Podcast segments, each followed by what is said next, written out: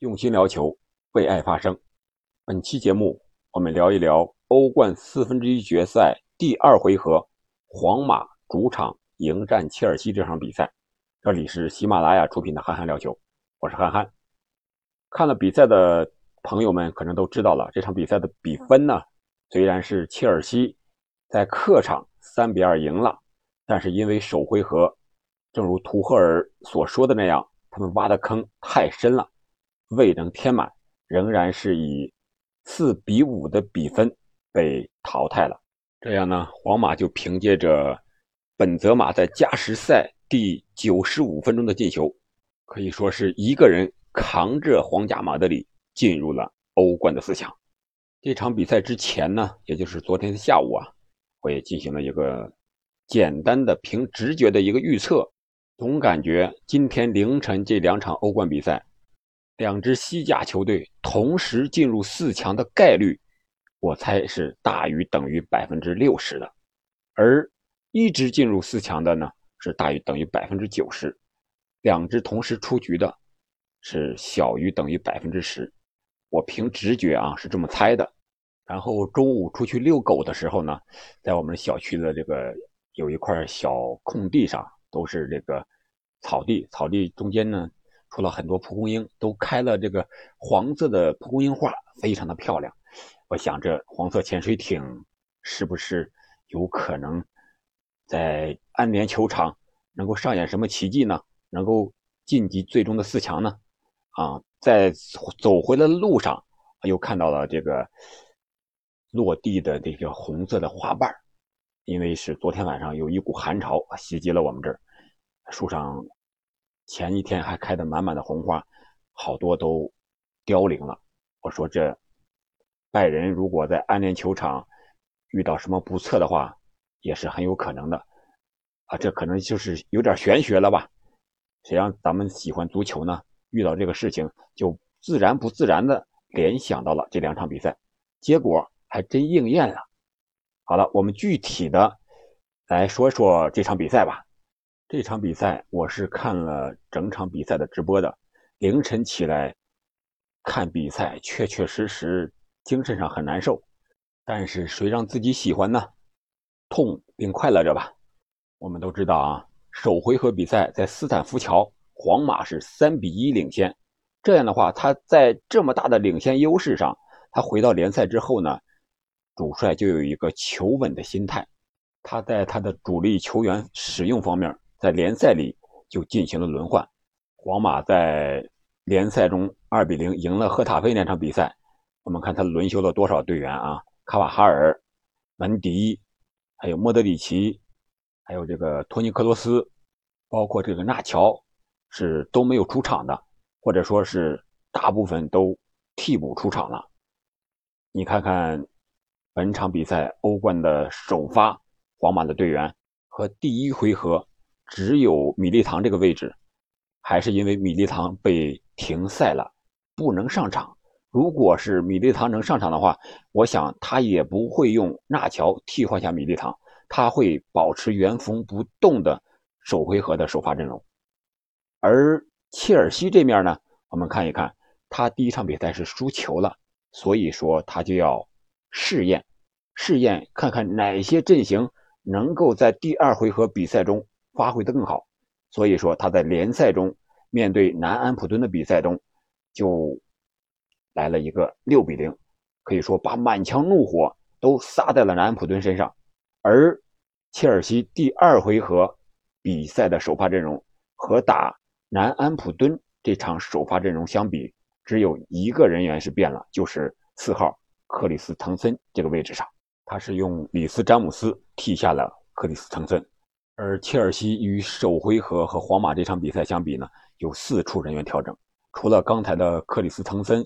还有这个二十八号阿斯皮利奎塔，还有五号若日尼奥，还有这个十号的普里西奇啊，分别让里斯詹姆斯，还有这个阿鲁索，还有这个科瓦切奇，还有这个维尔纳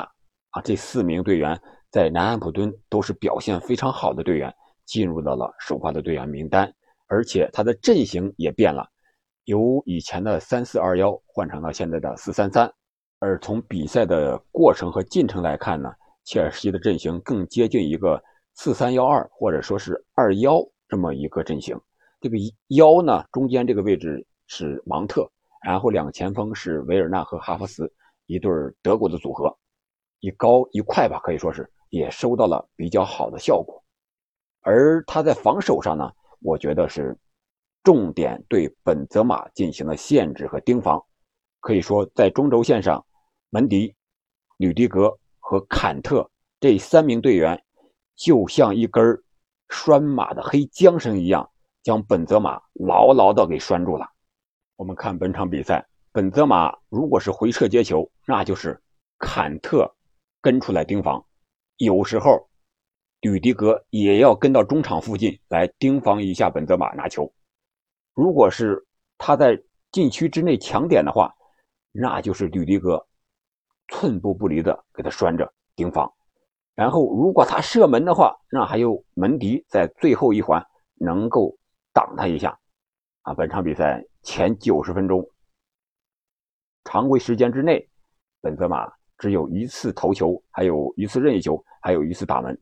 都没有打中门框范围之内，那个头球是最具危险的，打在了横梁上。我觉得对本泽马的防守是本场比赛切尔西能够取胜的一个关键之处，因为我们都知道第一回合本泽马是帽子戏法进了三个球，就是因为切尔西缺少对本泽马的限制，让本泽马太舒服的拿球进球了。而本场比赛除了那一根黑色的拴马缰绳之外，还有就是要看住喂马的人，谁是喂马的人呢？边路的维尼修斯。我们都知道，维尼修斯和本泽马之间相互的连线是非常的犀利和默契的。本赛季维尼修斯有四次助攻给了本泽马了，而本场比赛，图赫尔是非常有针对性的，让里斯詹姆斯回到边后卫的位置上，专门盯防维尼修斯。我们知道。里斯詹姆斯的身体非常的强壮，而且速度也非常快。他让里斯詹姆斯来盯防维尼修斯，效果非常的好，而且让发挥不错的奇克到了边翼位的位置上来协防维尼修斯。这样的话，本泽马就没有更多拿球或者说是持球射门的机会。这也让切尔西的防守异常的稳定，腾出手来能够进攻。而在进攻方面呢，我想他们打的更多的是一个快速的一个进攻的套路。切尔西的第一个进球是在他们的左边路发起的，齐克传给维尔纳，维尔纳垫给芒特，芒特前插直接打球门，将比分领先为一比零。这个进球体现了切尔西反击的速度，在前场抢断之后呢，就地发起反击，效果非常的明显。而第二个进球呢，是吕迪格利用角球机会顶进了一个头球，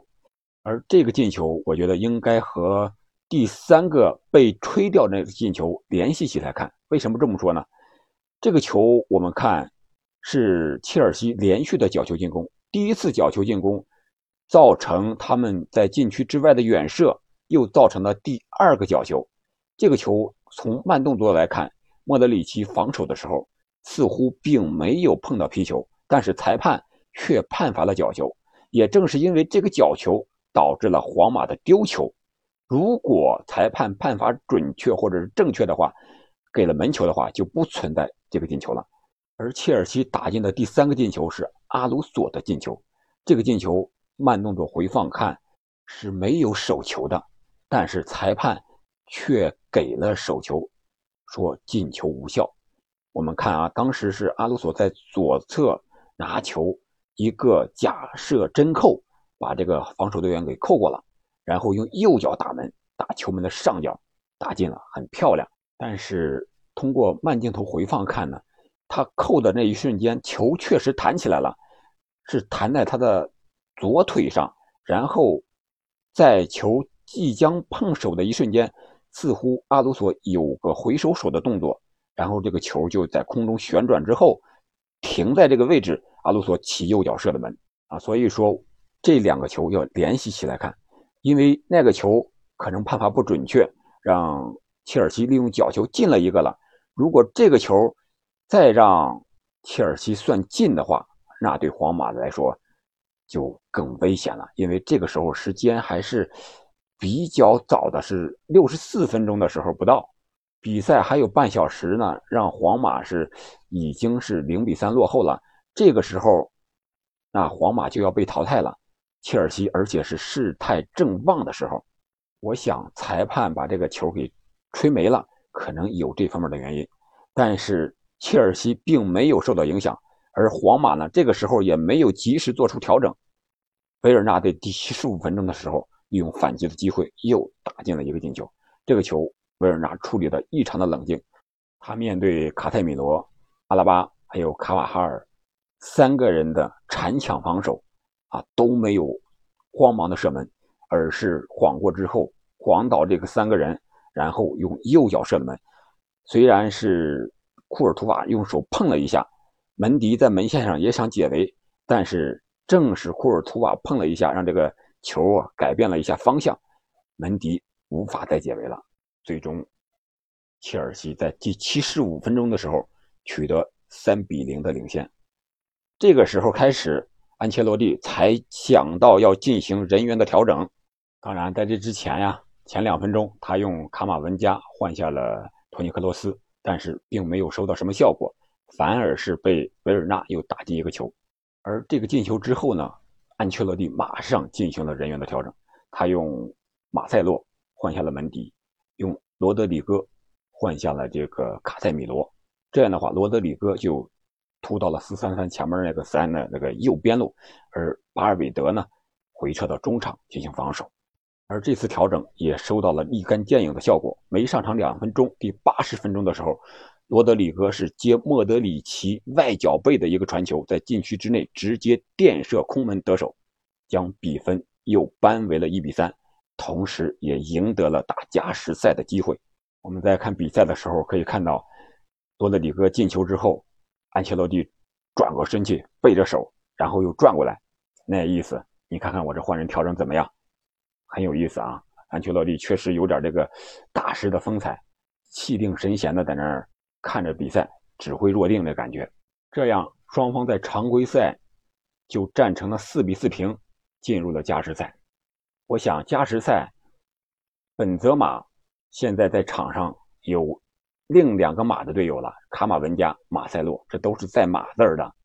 这个我想从玄学上讲，这有意思了啊！你一根缰绳，三个人，你拴一匹马可以，你要同时拴三匹马，我觉得那你一根缰绳就有点单了，就有可能被马给扯断。结果果不其然，第九十五分钟的时候，卡马文加在前场抢断之后。将球交给了维尼修斯，维尼修斯突入禁区之内，冷静地传给了禁区中间的本泽马。这个时候，坎特没有回位，吕迪格在那位置上滑倒了，结果本泽马又用他的头球顶入球门的一个反角，将比分锁定为了三比二，最终的比分就锁定为了五比四。皇家马德里在加时赛的时候惊险晋级。我想本场比赛，双方主教练的焦点应该就是围绕如何限制和发挥本泽马的作用进行的一个排兵布阵。而前九十分钟里呢，切尔西显然是做得更好了，无论是坎特、吕迪格还是门迪，还有其他的队员的协防，都对皇马的进攻进行了非常有效的限制。可以说，皇马在九十分钟之内是没有打出多少像样的进攻的。特别是本泽马这一块和第一回合简直就是天壤之别。本泽马走到哪儿都会有人进行贴身的盯防，而切尔西我觉得是有机会能在九十分钟之内解决战斗的。但是我觉得切尔西图赫尔方面的换人，由普里西奇换下维尔纳是一个败笔，至少在进攻上，布里西奇浪费了两次必进球的机会。如果当时维尔纳还在场上的话，以本场比赛的状态，他应该是能抓住一个的。但是足球比赛没有如果。而在本泽马打进那个所谓的绝杀进球之后呢，切尔西也进行了人员的调整，他把坎特呀、科瓦契奇呀都换下了，啊，换上了这个齐耶赫，还有若日尼奥，而皇马这边呢，换人显然有些是被动的换人，他是用巴斯克斯换下了抽筋的纳乔，用这个塞瓦略斯换下了也是踢不动的维尼修斯，但是我觉得安全落地的换人显得更老道一些，虽然有些是被动的，但是被动上场的球员也发挥了很好的防守的作用。而切尔西替补的这些队员呢，在进攻能力上似乎和首发人员相比呢，还是有一定的差距。总体来看，这场比赛还是非常的精彩的，双方都发挥出了自己的相对较高的水准。可能正如赛后图赫尔所说的那样，他们首回合挖的坑太深了，所以说次回合无法来弥补这么大的一个坑。所以说，他们虽然取得了胜利，但是。并没有能够晋级，非常的可惜。我们希望来年切尔西能够有更好的表现，也希望今年皇马能够走得更远。但是皇马究竟能够走多远，我觉得关键还是本泽马能不能吃饱的问题。如果能够把本泽马利用好了，那么皇马显然是能够走得更远的。好了，本期节目我们就聊到这里，感谢您的收听和陪伴。我们下期再见。